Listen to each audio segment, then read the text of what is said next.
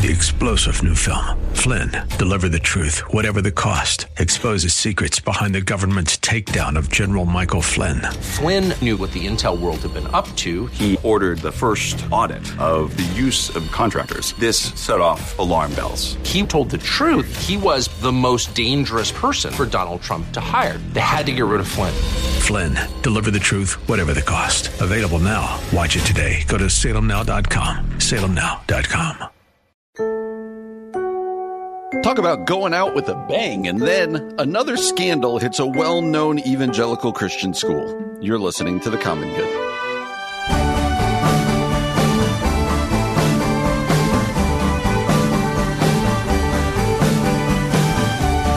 Happy Wednesday, friends. Welcome to The Common Good here on AM 1160 Hope for Your Life. My name is Brian Fromm. So glad to have you with us on this cold Wednesday afternoon. We are back to wintertime. Did you enjoy spring for like the two days that we had? Although, ironically, it is about to turn warm again, but today is back to normal temperatures. How crazy was last night? That's where I want to start today. Uh, the hail, the rain, the temperature drop. The where I live, there was tornado sirens. Um, my kids were down at church and at youth group, and then the tornado siren started going off, and uh, so they quickly drove home. That happened. That was a little bit crazy, and uh, just one of those nights. The rain started again. I live in Downers Grove, out in the uh, southwest suburbs, and the rain started coming so hard for about a 20 minute period that it started coming into our garage and that kind of stuff. I was like, is this really happening in February? I heard that yesterday was the first time a tornado touched down in the Chicagoland area in February since at some point in the 1950s. Uh, crazy. What is it? El Nino, global warming. I don't know what's going on, but it's, it was all all in one yesterday. But I actually think it all happened yesterday for one very specific reason. We have one thing, we have one person to thank for what we went through last night, and that's Tom Skilling. Tom Skilling, all of us love him. WGN News, uh, WGN Weather. Uh, he is a staple in the Chicagoland area it's he's the go-to guy. All apologies to NBC and ABC and others. Tom Skilling for decades has been the go-to guy whenever there's a weather event. Well, Tom Skilling's last broadcast, I believe, was yesterday. And so to have that sort of weather event to send him out felt like it was orchestrated, right? It felt like Obviously, we don't believe in other gods, but you know, you, you speak in those terms. It felt like the weather god said, you know what? We are going to give a gift to Tom Skilling on his way out the door. Cause again, I'm guessing that when Tom Skilling, uh, planned his retirement, when he set that date of February the 28th, he probably said to himself, uh, you know what? On my last day or two, hopefully we'll have a big snowstorm, or hopefully uh, we'll have, um, you know, an Arctic cold. But to have uh, tornadoes and huge weather events in February is just craziness. Now, to be accurate, I believe Tom Skilling's last broadcast is actually going to be uh, today, not yesterday. But again, in his last week, to be able to have that is just nuts. So, tip of the cap to Tom Skilling. Way to go out with a bang with a uh, weather event that he probably could only dream about. But uh, it got me thinking when the tornado sirens were going off last night in the middle of February, late February it did get me thinking about the unknown, right? Like I didn't wake up yesterday. We knew it was going to be warm, but you don't wake up going, you know what's going to happen at the on February the 27th? We're going to have some tornado sirens. We're going to have severe storms. We're going to have hail in some places that was approaching the size of a baseball. But that's how life works, isn't it? The unknown. Not everything can be planned for. not everything can be expected. And it's kind of funny and fun when it's a weather event as long as it doesn't do damage. But what about when the unknown of life just comes at you? What about when the unknown of the unplanned, I should say, of man, I had I had all these dreams, I had all this, and then cancer. And then uh, debilitating disease, and then job loss, whatever else it is when the unexpected, when the unknown comes our way, how do we navigate that? Because it's one thing to talk about weather or, you know, just circumstances that could be just, you know, out of our control. But what about when it's really difficult? when you had all the goals for your life, all your dreams, all your plans, when you had it all laid out before you, and then a giant, enormous curveball comes your way. It's in those moments, friends, that we hang on to our Heavenly Father, that we turn our eyes to our Savior, that we we anchor our lives in the firm foundation of Jesus Christ when the unknown comes, when the unplanned for comes, that's the move. We don't shake our fists at God and say, How dare you do this to me? But instead, we turn to Him and we uh, we ask for His peace that passes understanding. We hold on to His victory. We hold on to His presence uh, and we keep going and we endure. So I thought about that last night as the hail was raging down, as the tornado siren was going off. Man, just absolute craziness yesterday. But now we're just back to normal winter for a day or two. So uh, a, a day in the 30s today. Hope that you are enjoying it. I also saw this. I, I, I've hit the age where I'm too old to stay up for Saturday Night Live. But did you see the Saturday Night Live skit the other day? It uh, as of Tuesday, the skit had amassed 1.7 million views on YouTube, and it got a lot of people talking uh, because Saturday Night Live did a skit that actually told the story of the death and the resurrection of Jesus and even featured a Bible verse, leaving one cast member to wonder if this is the first time the popular sketch comedy show shared the gospel message. The four minute skit was titled Church on Vacation and aired, uh, uh, featured a family of four from Ohio, two parents and two children attending Catholic Mass while on vacation in Jamaica.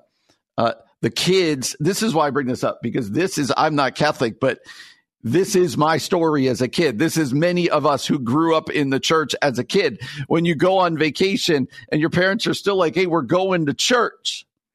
In this skit, they wake up at 630 in the morning, uh, and the father says, uh, uh the kid, one of the kids asked the father, did you have to drag us to church while we're on vacation? And the dad says, can't we? And he says, can't we skip one? And the father says, Hey, we're Catholics. I don't care where we are on Sundays. We go to church. Church is church, no matter where you are in the world. And then the funniness of the skit is, uh, the funniness of the skit is that uh, they're in a Jamaican Catholic church and it's very different from themselves but in some ways they even snuck the gospel message in, which was just wild to see. But I found that skit to be hilarious because we all that's that's the story of a lot of our childhoods.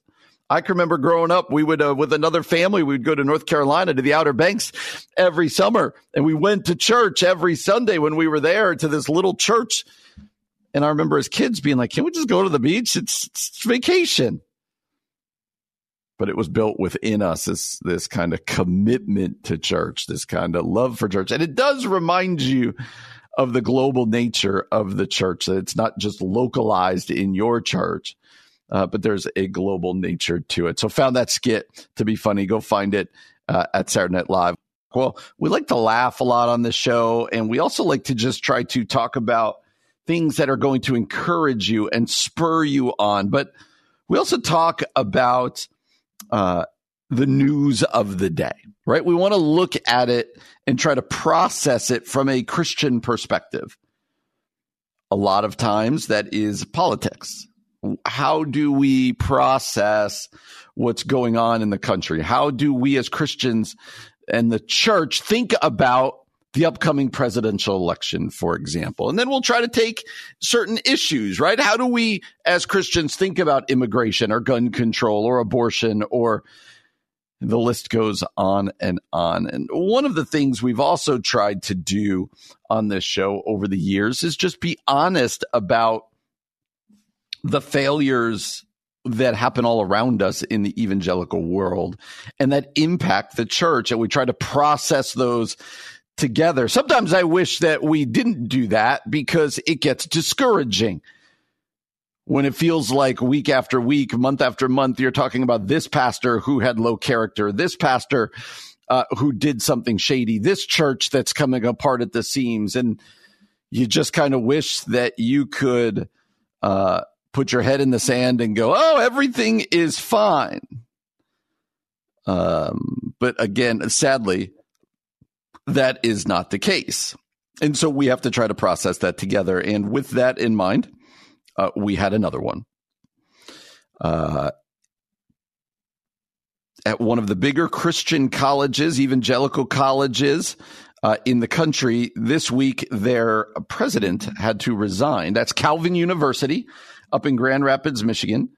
Uh, their president uh, I don't know exactly how to say his name, Weeb or Weeby, W I E B E, Weeby Boer, resigns after a misconduct complaint. The report did not include allegations of sexually explicit communication or physical contact, but the alleged conduct is concerning and inappropriate, the trustees said.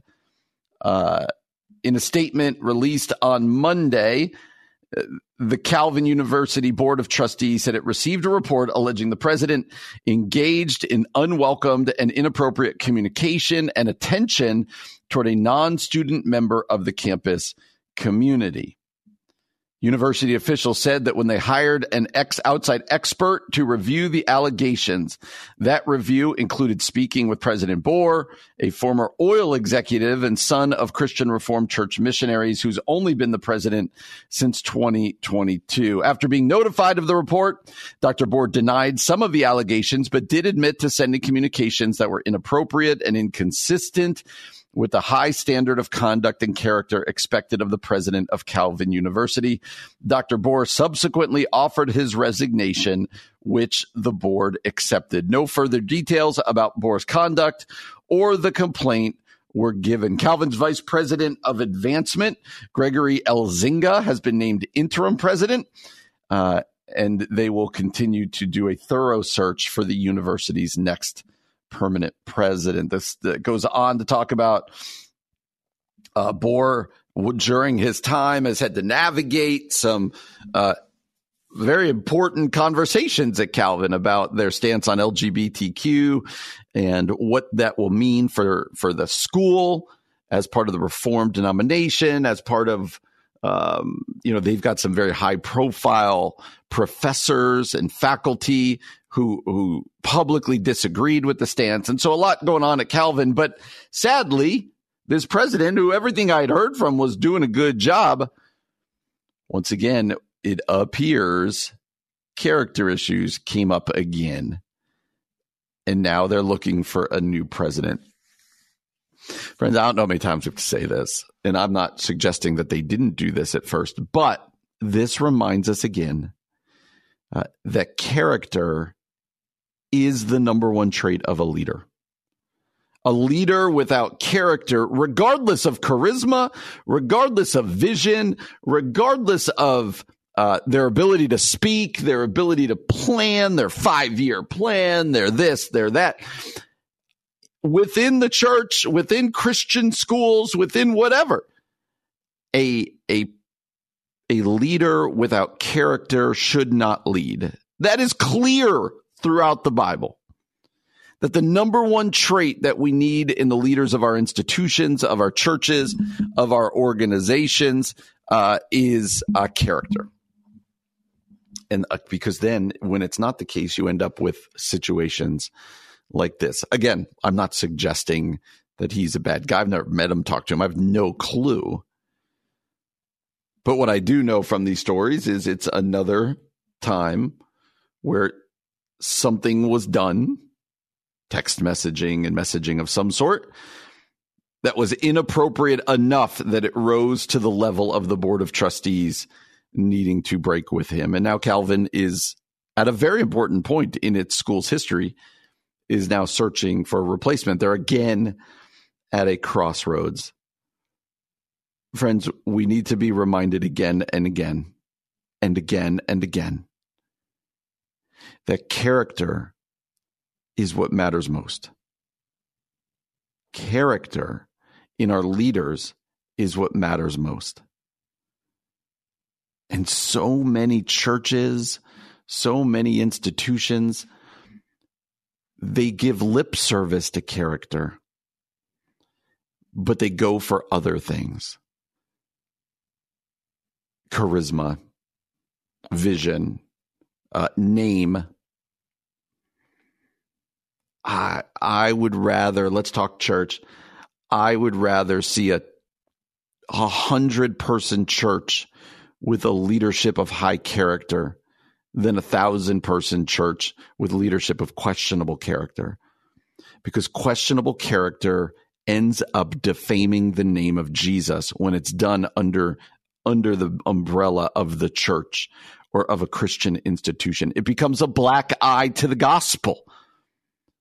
And we are Christ's ambassadors. We are the representation of Jesus. The church is the representation of Jesus to the world around us. And so we must hold high the bar of character. And I do think that when the lack of character shows itself, it needs to be dealt with. Like, I guess I want to cheer Calvin on here for acting swiftly, but it grieves my heart that they had to act at all character matters. An organization led by a leader with bad character produces an organization full of people with bad character when not dealt with. So, uh, I guess what also this needs to do, whether you lead or you don't, is to cause you to look in the mirror and go, Am I a person of character? Am I a person of integrity? what does my life say to other people about Jesus? Man, I, I look forward to the day when these stories don't keep happening, but man, it feels like they're happening more and more. I thought uh, we'd just spend some time reading reading some tweets and some encouragement. These two tweets that I want to read are from uh, Dr. Tim Keller. So uh, you're probably sick of hearing about Tim Keller if you listen to this show, but I think of of the past generation, of the past 20 years, there is not an author, pastor, theologian more worthy of being read and listened to uh, and influenced by, in my opinion, than Tim Keller. He's turned into a little bit of a lightning rod, especially on the ultra conservative side of evangelicalism. Uh, and for me, that says more about the ultra conservative side about even of evangelicalism than it says about Tim Keller. I think Tim Keller did it right. Perfectly, no. But he lived with integrity uh, and he led well. The, one of my favorite things about Tim Keller, who passed away in 2023, one of my favorite things about Tim Keller is that he is a prolific author, a prolific author, but he didn't write his first book until he was in his 50s because he was busy pastoring. And I believe he was quoted as saying, I didn't think I had much to say. Think about how many people think they've got books in them in their 20s, and maybe you do. But Tim Keller, one of the most prolific authors of the last decade or two, books like Reason for God and Counterfeit Gods, and his book on marriage, his book on prayer. Didn't write his first book till he was in the 50s I, in his 50s i think that speaks to his humility and makes him worth listening to. So i want to read two tweets. Uh, like i said he passed away this past year but his son keeps running his twitter account and posting things that his dad either wrote or said which is a beautiful thing because tim keller's wisdom continues even after uh, he has passed away Here's the first one. Let's read two of them. Here's the first one. The gospel shows us a God far more holy than a legalist can bear, and yet more merciful than a humanist can conceive. The gospel shows us a God far more holy than a legalist can bear, and yet more merciful than a humanist can conceive. God is more holy. He is more just. He is more upright than even the, the most legalistic, pharisaical fundamentalist out there. God is holy. And sometimes we can go way too far on the grace side and go, God doesn't care about sin. God, God doesn't care about holiness. He cares so much about sin and about holiness that he sent his son to deal with it. He sent Jesus to bring about forgiveness of sin and redemption. God could have just wiped it away, said, Oh, don't worry. No. It's the whole point of the Old Testament sacrificial system that culminates in the death of Jesus Christ. God's far more holy. He's so holy that when we read in the Old Testament, when people come in contact with him, think about Moses going up onto the mountain. Think about when people come in contact with Jesus, like Peter or Paul. Think about when Moses uh, comes in contact with God at the burning bush. Think about when Isaiah is called up into heaven in Isaiah chapter 6 at every turn they fear for their lives because God is holy, right, and just and upright. And they are sinners. God's far more holy than a legalist can bear, and yet more merciful than a humanist can conceive. God's mercy is beyond comprehension. His grace, as the famous hymn says, is amazing. It's incomprehensible. And so that's the good news of the gospel that God is holy and just and at the same time is full of mercy and grace as shown, as seen in the life, death, and resurrection of Jesus Christ. And we have to hold these in, uh, uh, almost intention. We have to hold both of these. God is holy. God is just. God hates sin. We are called to be holy. We are called to follow after him. But yet God knows, uh, God has done something about the sin. God has done something about uh, the lack of holiness. He has provided a way. He is merciful and full of grace. Both of these are true. And this is what makes the gospel good news. And now a second tweet from Tim Keller. In the presence of light, you see darkness. In the presence of power, you see weakness. In the presence of God, you see your need for grace. This is getting at that same concept. Let me read it again. In the presence of light, you see the darkness. In the presence of power, you see weakness in the presence of God, you see your need for grace. Let's hone in on the end of that. Because this is the same, basically the same premise of what that first tweet was. In the presence of a holy God, in the presence of an all powerful, all perfect, all knowing, holy God,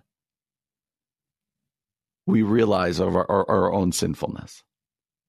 I brought up the examples in scripture again, but let's bring them up again. When Isaiah is called up into the throne room of God in Isaiah chapter 6, and he gets a glimpse of God, just God's robe, right? He says, Woe is me, I'm a sinner. When Peter at the miraculous catch of fish realizes that it is Jesus, it is the Savior, it's the Messiah in his presence. He says, Away from me, for I'm a sinner, I'm a dead man. Moses at the burning bush realizes that it is God speaking to him and he falls down, fearing for his life.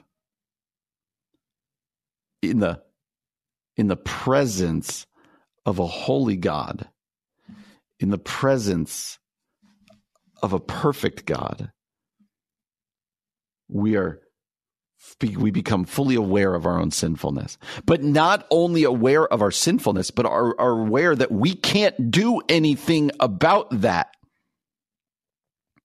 That we are desperately in need of God's grace. We are desperately in need of God's salvation, of God's forgiveness.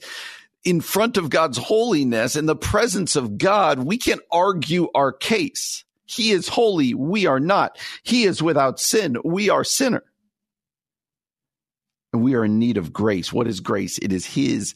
Uh, it is His gift. It is His uh, the giving of something that we do not deserve, but so desperately need. Reminds us of kind of the how the gospel is summed up in the book of Romans. For the wages of sin is death, but the free gift of God is eternal life through Jesus Christ our Lord. The free gift. Friends, through those two tweets, I wanted to challenge us today. Are we aware of our own sinfulness? That in the presence of a holy God, we are, we are dead men and women. We are sinners. We're desperately in need of his grace. And then the good news of Easter, that grace has come. It has exploded into the world. The light has come into the darkness. Jesus Christ came and he lived and he died and he rose again, providing us that grace and forgiveness that we so desperately need. In the presence of God, we're aware of our need for grace. Such good words there from uh, Pastor Tim Keller. I wonder, it feels like as a country, we should, uh, every couple years when it's leap year, there should be something special about February the 29th. Like nobody works. There's like a leap year parade or some sort of celebration. Uh, or maybe it's like, hey, every leap year it's a day of service. We all go do something, but nobody works. They're off of school, something like that for leap year. Wouldn't that be kind of cool? I don't know. Why is it just another day? But tomorrow is just another day. February the 29th. I also get all confused about those stories of people who get born on on on leap year on the 29th. And then I'm always they're always like, "Oh, we've only had four real birthdays or this. Just, just celebrate on the 28th or the 1st." Just I would say I would choose the 1st if it were me. If I were born on February 29th, I think I would celebrate on March the 1st. So tomorrow's leap year. Celebrate however it is that you celebrate? Well, uh, within the last couple years, one of the phenomenons in the Christian world is The Chosen, right? Are you watching The Chosen? Um, I always feel like this. I actually haven't watched a ton of it. I have watched some of it. Uh, but I feel this affinity towards The Chosen in, for this weird reason before it ever started, Dallas Jenkins, when it was Ian uh, Simpkins and I doing this show, uh, doing the common good, Dallas Jenkins, the creator of The Chosen, would come on our show every week for a season. And he would just come on and we called it, I think we called it Media Mondays with Dallas Jenkins or something or other. And Dallas would come into studio.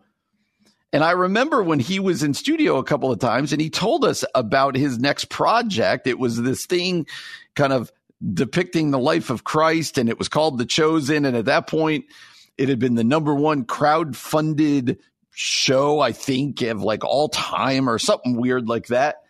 And I'd be like, oh, this is kind of cool. And so now that it's kind of exploded, not only are we not able to get Dallas on as easily anymore, but uh, we also, it's kind of fun to see that, I don't know, I we're at the front end of it and we we're able to watch it grow. But it's a phenomenon that is in theaters now, right? Season four, I believe, uh, is in theaters.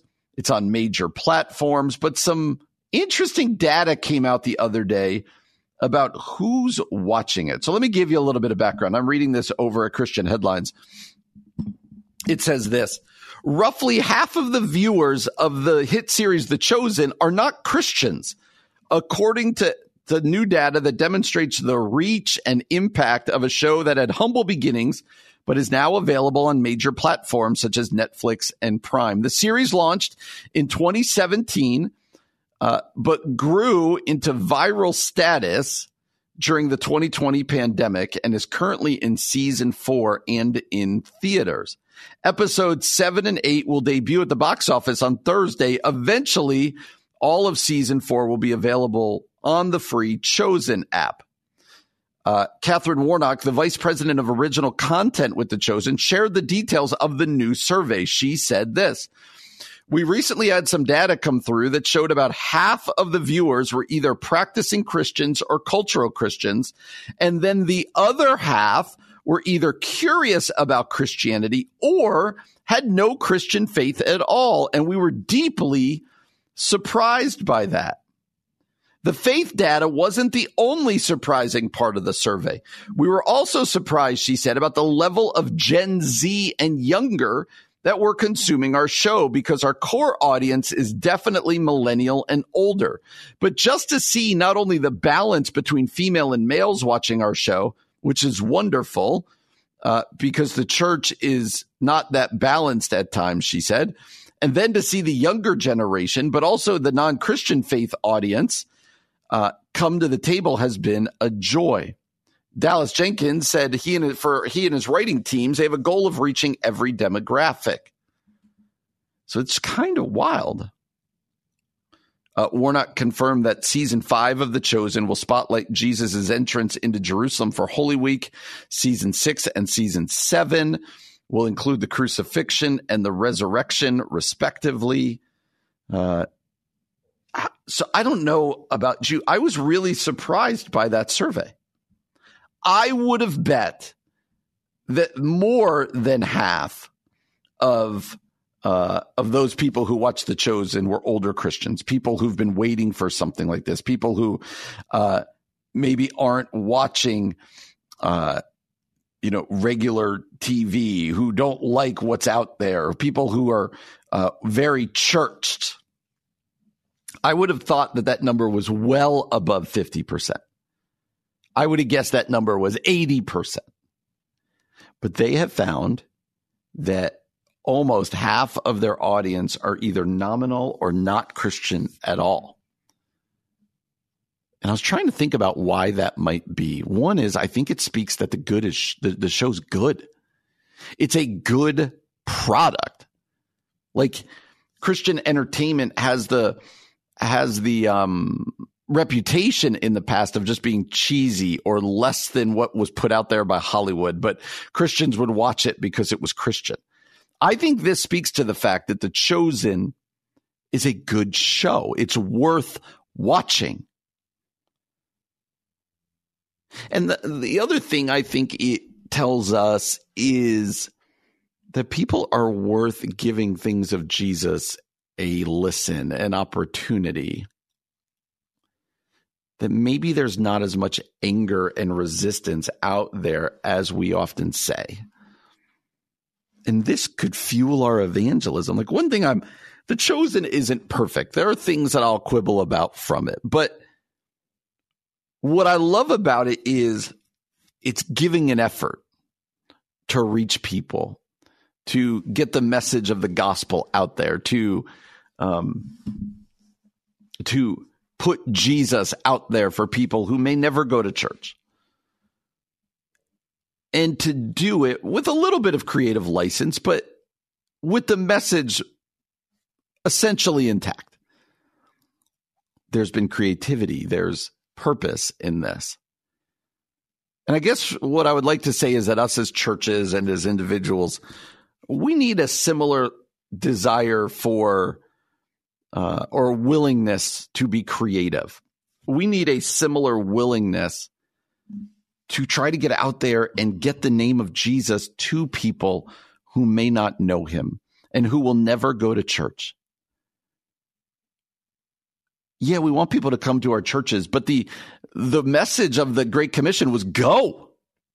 Not stay and wait, but go and make disciples. Go into the where, you know, your places of where you live, work and play. Take the name of Jesus into those places. So fascinating data there uh, about um, about the chosen And if you're not one who watched it, I haven't watched it in a long time. So reading this makes me go, I'd like to start watching that again.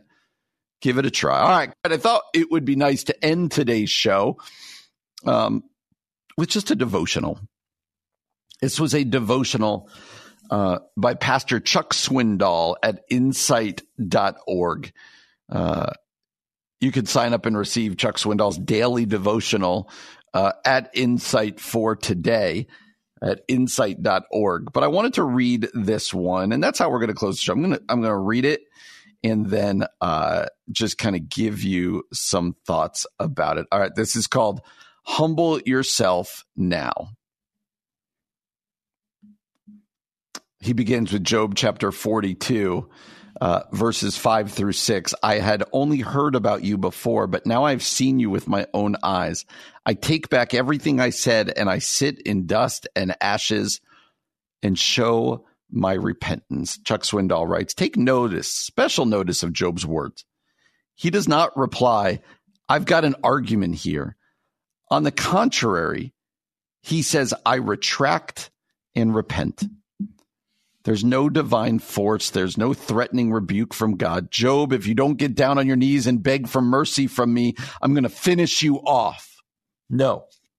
In gentle, resigned submission, Job rests his case in the Father's will. He says, You instruct me, and as a result of your instruction, I will willingly submit and accept it. Do you know what I love about Job's attitude? There's an absence of talk about my rights there's not a hint of personal entitlement. There's no expectation or demand. There's not even a plea for God to understand or to defend him before his argumentative friends. Furthermore, there's no self pity, no moody, depressed spirit. He's completely at rest. His innermost being at last is at peace. You may say, well, if God had blessed me as he blessed Job, I'd say that too. W- wait, Swindoll writes. He hasn't yet brought relief or reward. The man is still covered with boils. He still doesn't have any family. He's still homeless. He's still bankrupt with nothing external change. Job says quietly, Lord, I'm yours. Focus on the timing.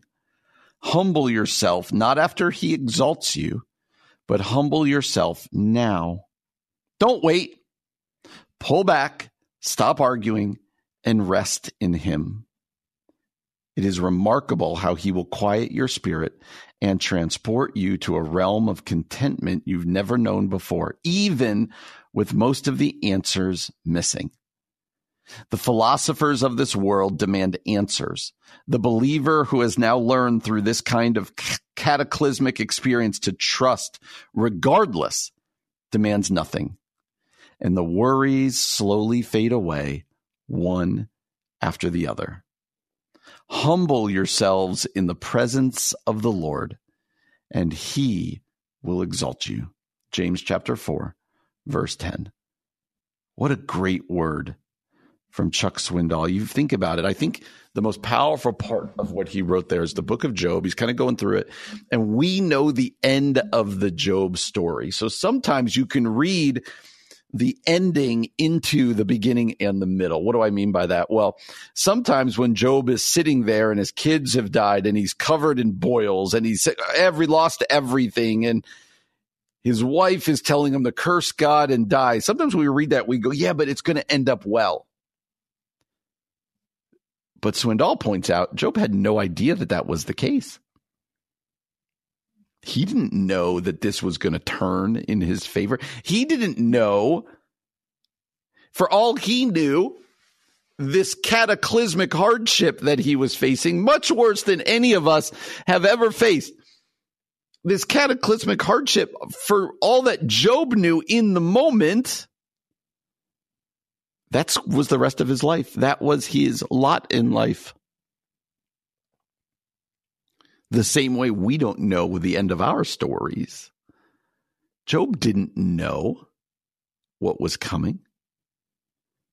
And so we can't use that, oh, it's going to be okay for Job, as the reason that Job was able to keep his faith, to repent, to say, I trust you, God. When he said that, he didn't know the ending. But yet he still trusted. He still knew that the God who was his God when things were good was still his God now when things were awful. That that God could still be trusted.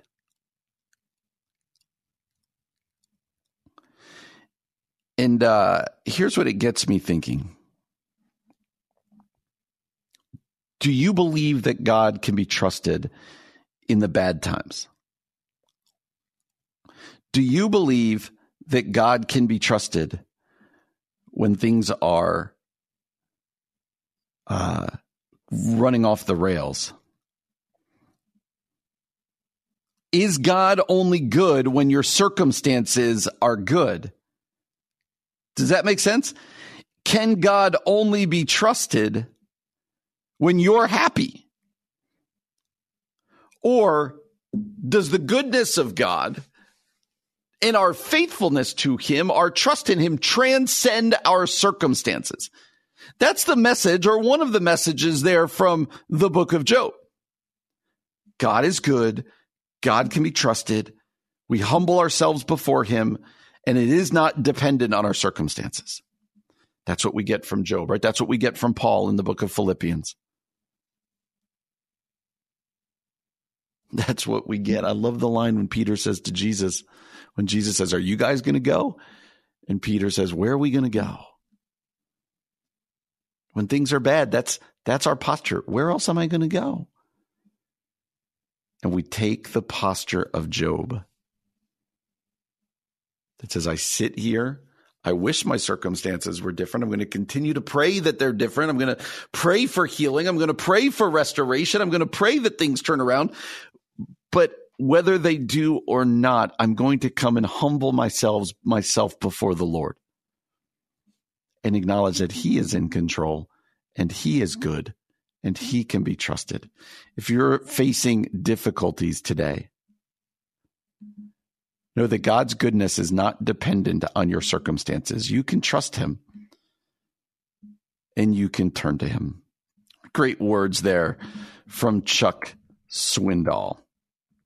Well, I'm glad that you joined us today. Try to stay warm tonight.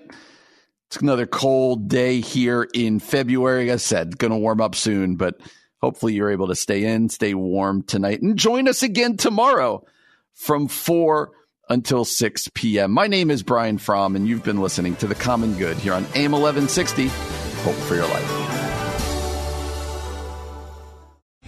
Three star general Michael J. Flynn, head of the Pentagon Intelligence Agency, knew all the government's dirty secrets. He was one of the most respected generals in the military. Flynn knew what the intel world had been up to, he understood its funding. He ordered the first audit of the use of contractors. This set off alarm bells. The explosive new documentary, Flynn, Deliver the Truth, Whatever the Cost, uncovers the facts behind this scandal. Flynn told the truth. He was the most dangerous person for Donald Trump to hire. I find out the worst enemy that I'm going to face in my life is right here in America. They took my assessment and they wanted me to change it. And I was like, I'm not changing it. They had to get rid of Flynn. With in depth interviews, archival footage, and never before seen personal records of the man behind the headlines. I just felt like I was drowning. Flynn, deliver the truth, whatever the cost. Available now. Watch it today. Go to salemnow.com. Salemnow.com.